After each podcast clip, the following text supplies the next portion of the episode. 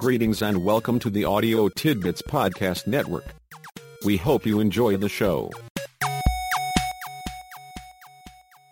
Pick up your baby, cuddle him, talk to him and make noises at him. Try to spend a lot of time talking with him and physically interacting with him. When giving him a bottle, hold your baby instead of feeding him in the crib or playpen. Several times a day, pick him up and walk around, sit in a chair and rock, and be sure his playpen or walker is not in a room by itself. It's better for him to be around other people than to be by himself. Talk with him and encourage other people to do the same. If someone says, what a nice baby, ask them if they want to hold your child. Your baby needs maximum physical contact and interaction with a variety of people.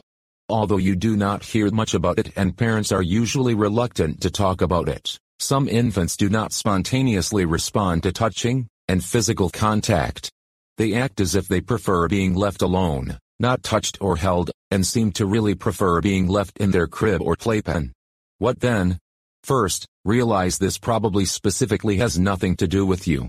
Parents say, there must be something wrong with me since my baby does not want me to hold her. When baby regularly wants minimal interaction with you, as difficult as it may be to accept, do not take it personally.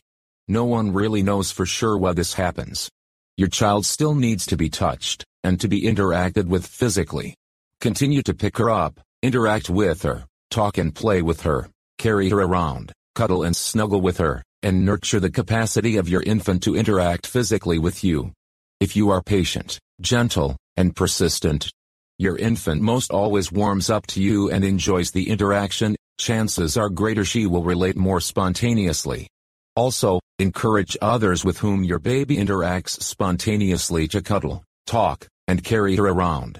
The need is real, just because she seems to resist or not reach out for physical contact, and affection is no reason to deprive her. Does this mean you pick her up every time she cries?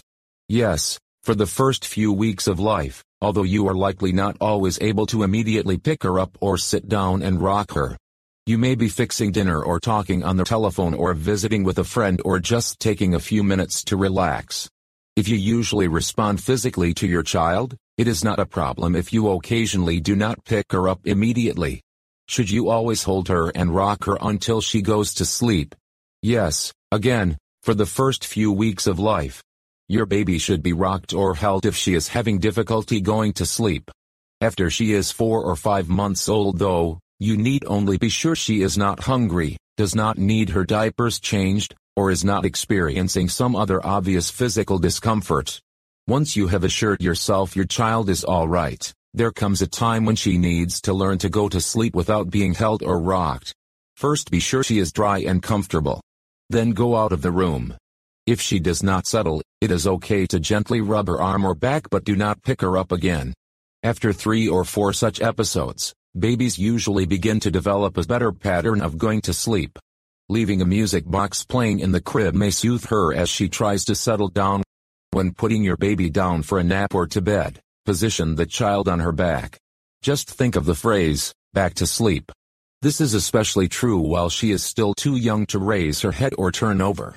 This is the best way to avoid her accidentally getting her air passage blocked. Place her on a comfortable but firm surface, and be careful there is no bed clothing in which she might get tangled or pressing on her face. Having her sleep in bed with you or putting her on a chair or couch where she might roll into a corner or get stuck between cushions is always a bad idea. Just keep in mind she is very small and can become tangled or smothered quite easily and quickly. If you are one of those adults who has no natural inclination to pick up babies or otherwise interact with them, there is no reason to feel guilty or self-conscious. A lot of people lack a spontaneous interest in infants. Nonetheless, your baby needs physical contact. You must give it to her as a part of your parenting responsibility. Be careful when you give attention not to be uptight, angry, or resentful, for your baby can pick up these feelings. It may not be one of your favorite things to do. Still, your child eventually grows to the point you can talk to each other do things together, play games, and interact in other ways. For now though, be physical with your baby interact. Children of all ages need physical contact. This does not mean you pick up your toddler every time he wants to climb on your lap. Just talk with him, touch him, and be sure you spend a little time doing this each day.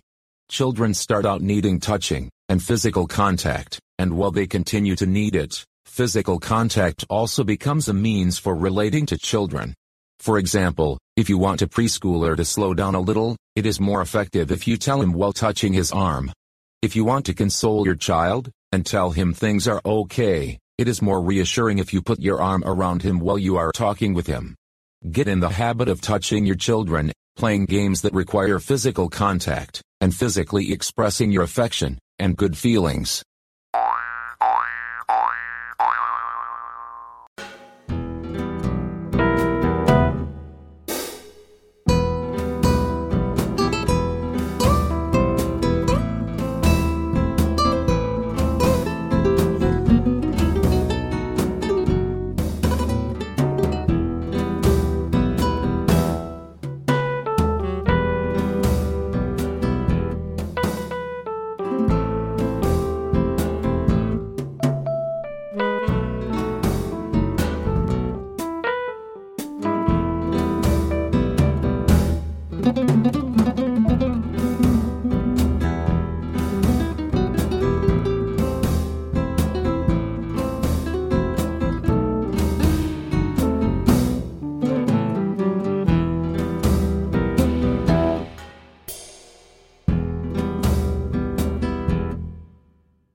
Music